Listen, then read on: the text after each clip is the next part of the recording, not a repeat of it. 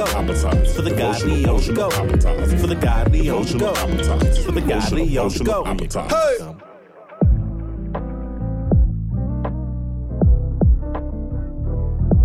What's going on, everybody? Welcome to Commuters Communion, episode 30.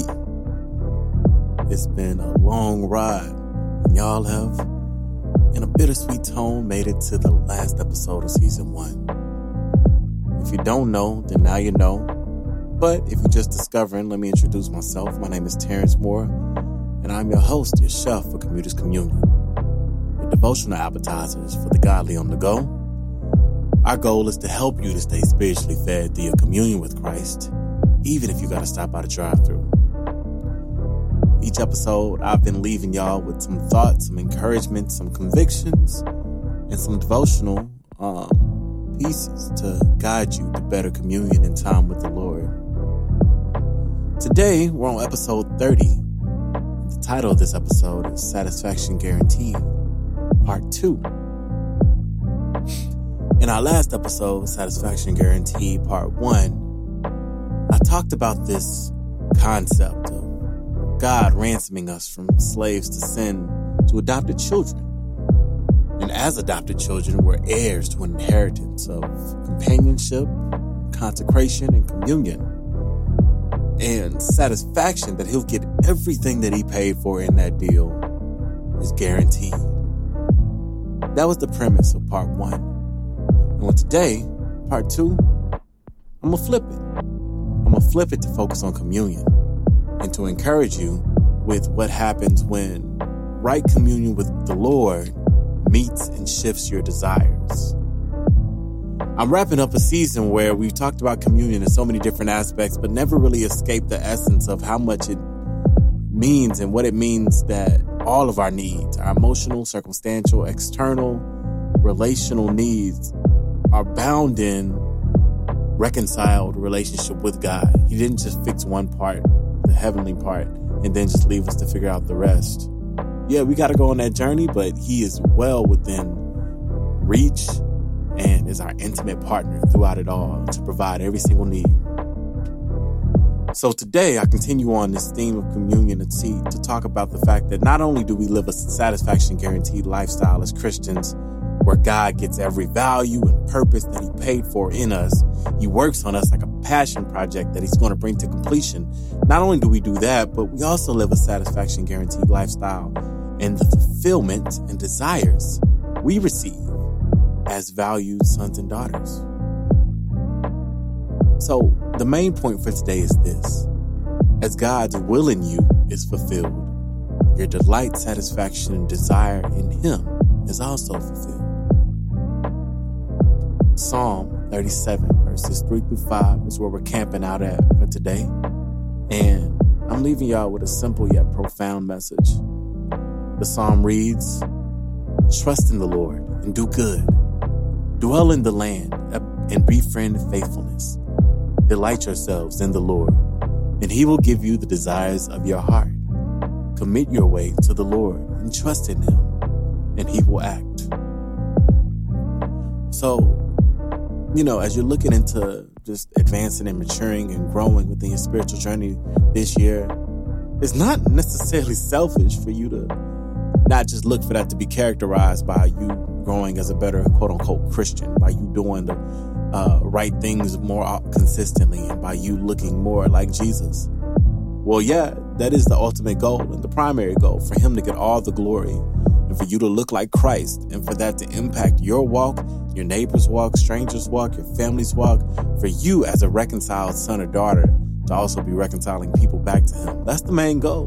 But it's not selfish for you to also wonder what happens to your heart, your desires, the things that you ponder and think on, uh, you know, day in and day out. What happens to those as you do that? And I think Psalm 37 gives us a great encouragement to that. As I read this passage, the action verbs within this stick out to me. Trust in the Lord and do good. Dwell in the land, befriend faithfulness. Delight yourselves in the Lord. All these action verbs are countered by what the Lord does in response. He will give you the desires of your heart. Once you commit your way to the Lord, trust in Him and He will act.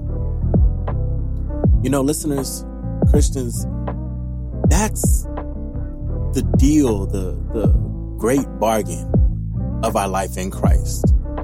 When our focus shifts from the very things that wants to drive the world's desires and aims and orientations and actions, when it shifts from that to kingdom business, kingdom business includes a kingdom inheritance.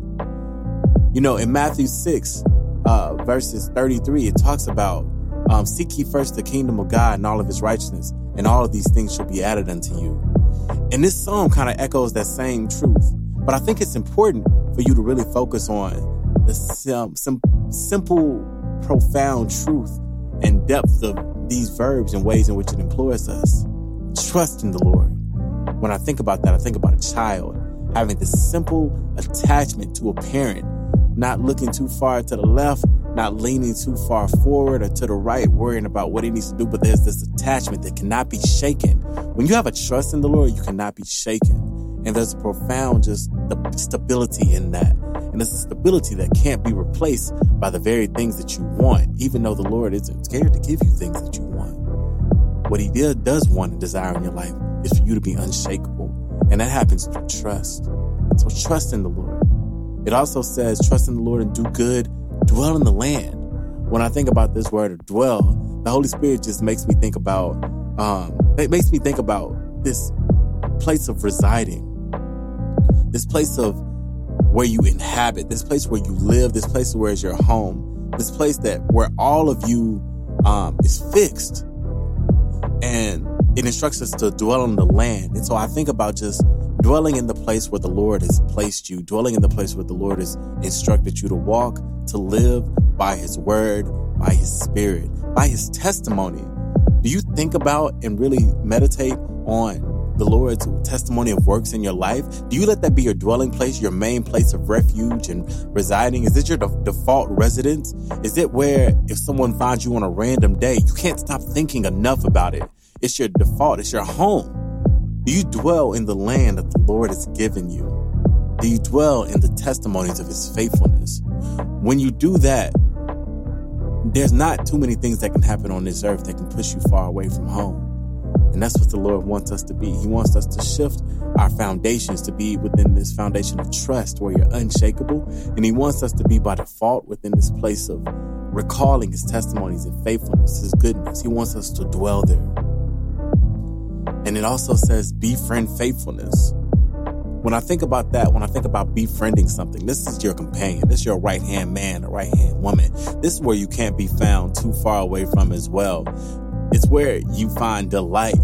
Have we found delight in God's laws? Have we found delight in the ways that God's instructed us? Have we made it so close a companion that we meditate on His statutes day or night? Do we make the Lord's um, just word our friend? It says, befriend faithfulness. As we become Christians who are renewed in heart and mind, we're given a new way, and we got to make that way our friend. And then the last verb that it says there, um, or one of the last verbs it says there is delight yourself in the Lord.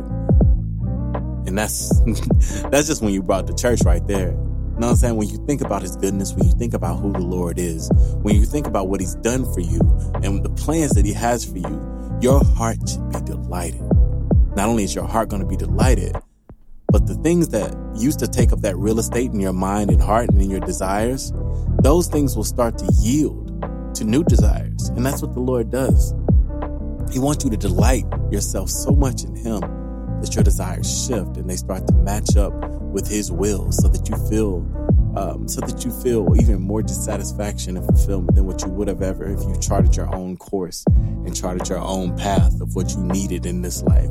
He knows that better than anybody here and he's ready to give it to you, but he doesn't want to just give you a stale, outdated, subordinate version. He wants you to get to have the most the most satisfying, the most holy, the most fulfilling version of desires. But He can only do that once you delight in Him.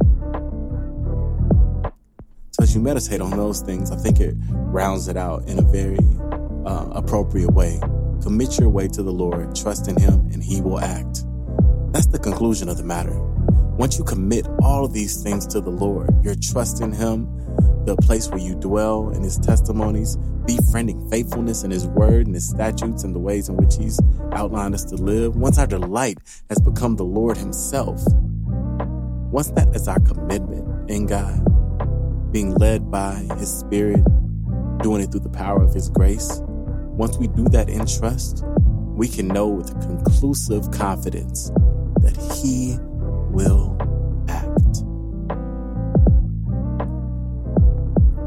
So, commuters, I want you to continue on as you go from this season, not only just season of commuters communion, but just the season of life, carry it into whatever your goals are.